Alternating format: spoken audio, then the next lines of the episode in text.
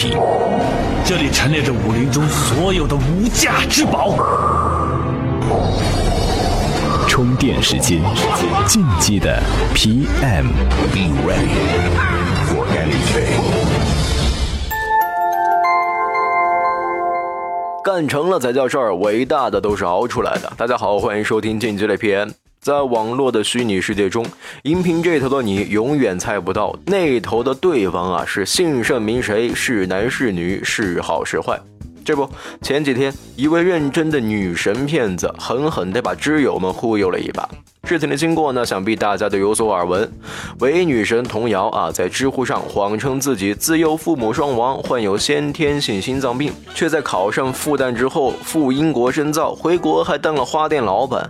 她炮制了各种感情鸡汤，讲述啊和男友青梅竹马、不离不弃的爱情，把知友们是感动的不行。当粉丝越来越多，童瑶抖出了自己的病情和编造出了女大学生患病无钱救治的剧本，于是早就被深深深带进局子里的大伙都信了。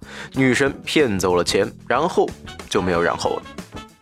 一个贩卖知识的地方，居然可以以这样的方式被骗子戏耍，真的是一个大写的尴尬。一夜之间，知乎遭受了众多用户的质疑。本期节目跟您聊聊我们对于知乎的爱恨情仇。各位充电时间的听众朋友们，大家好，我是墨家公司的创始人大树。那很高兴有机会通过充电时间与大家分享，也欢迎对互联网创业方面的相关知识感兴趣的朋友关注墨家的公号。墨是墨水的墨，家是加减乘除的加。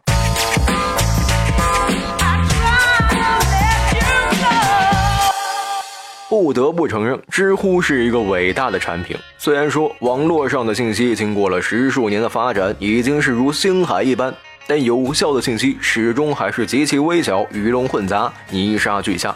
想要快速获取知识，犹如大海捞针一般的困难。而从知乎开始，或者追溯到维基百科、个人博客，人们的知识经验就通过了互联网，源源不断的搬到了网上。知乎在维基百科之后，进行了一次看上去很来劲的创新和探索。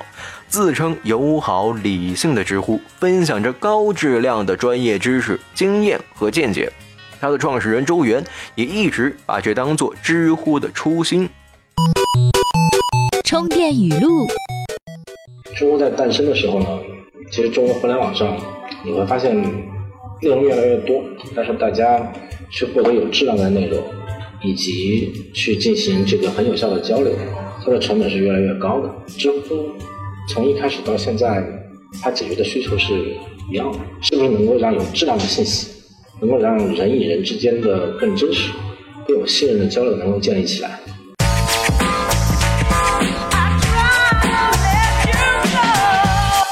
在二零一零年开放伊始，知乎采取的是邀请制注册的方式。在二零一三年向公众开放注册以后，为了避免产生过多的垃圾信息，在继续采用严格的邀请制度的同时，也采取了诸如限制提问类型、允许用户举报垃圾内容以及隐藏无用答案等多种方式。产品的形式创新、内容把关严格，一直以来，知乎得以保持着它贵族和精英的形象。然而好景不长，知乎问答社区出现了一种奇怪的现象：真正有能力产生高质量内容的用户啊，开始分批的向外逃离。这些主动遗弃知乎的人，从知识水准上或者知乎所定义的社区影响力上，呈现出一种明显的由高向低的趋势。到底是什么原因导致知乎高端的用户外逃呢？知乎最早的一批用户啊，基本上是互联网这个行业中最顶级的一些从业大咖。从知乎最早的投资方李开复，以及许多互联网的创投圈的老板和高管级人物，加上知乎创业团队的几位成员，是知乎最早的一批极高质量的用户。而这其中有不少大咖，确实是在早期内测时产生了不少很有价值的内容，从而给知乎奠定了一个影响深远的基调。一个 IT 圈、创投圈、精英阶层的知识社交社区，这个资料在很快的时间里帮助知乎获取到了他的第二批精英用户。这第二批精英用户也理所当然的从第一批原住民那里将高质量内容生产的重任接力了下来。如此这般良性循环，精英用户们在这里获得了一种在任何其他社区、论坛、社交网络都得不到的优越感和逼格感。一方面，他们字斟句酌地在这片乐园里抒发着自己对世界的认知；另一方面，他们也不断地邀请着在他们生活中最核心的那一层圈子的精英们加入进来，同时也影响着那些在他们圈子相对外围的次级精英。如此这般，一环一环，每一个走进来的精英都在各自影响着自己那个精英圈子，圈子在不断的外延，圈圈相接，阶层在不断的递减。用户圈由精英向外围无限扩大，于是啊，知乎逐渐大众化，几乎覆盖了网络人群的主流用户群和豆瓣、贴吧、微博等等有了很大的重合。因此，在其他网络平台能看到的约炮、诈骗、谩骂、撕逼等现象，在知乎出现也就不足为奇了。人还是那群人，不过啊，他们来到了知乎罢了。于是，知乎有了大量令人啼笑皆非的问题，有了大量不负责任的回答，以及大量的广告。被这么多低质无用的嘈杂信息所阻扰，精英们所期待的世外桃源名不副实了。于是，他们选择逃离。知乎大神走了一批又一批，劣币驱逐良币，也成了知乎无力避免的困境。精英们希望找到同类提高自我，但大批涌进的用户却冲淡了原有的价值，规模成了社群的敌人。硅谷的一名社交网络工程师曾在他的博客中借用物理概念“蒸发冷却”的形象说明过这一个有趣的现象。充电贴士。蒸发冷却效应。当新成员不断涌入一个开放的社团时，社团中最有价值的成员会发现社团成员平均水平的降低，让自己继续待在这里已经没有意义了。于是他们就会选择离开。这批成员的离开进一步降低了社团的价值，于是恶性循环开始了。越来越多高价值的成员选择离开，直到有一天，这个社团彻底的沦陷成了一个平庸的组织。困扰知乎的，除了用户逃离、质量下滑以外，还有一直不怎么清晰的盈利模式。知乎到目前为止都没有完成盈利，烧的依然是投资人的钱。资本总是逐利的，人家投资是为了收获更多的钱。如果知乎不盈利，不仅投资的机构不答应，等钱烧完了，没有下一轮机构进来，知乎就没有能力继续为我们提供服务了。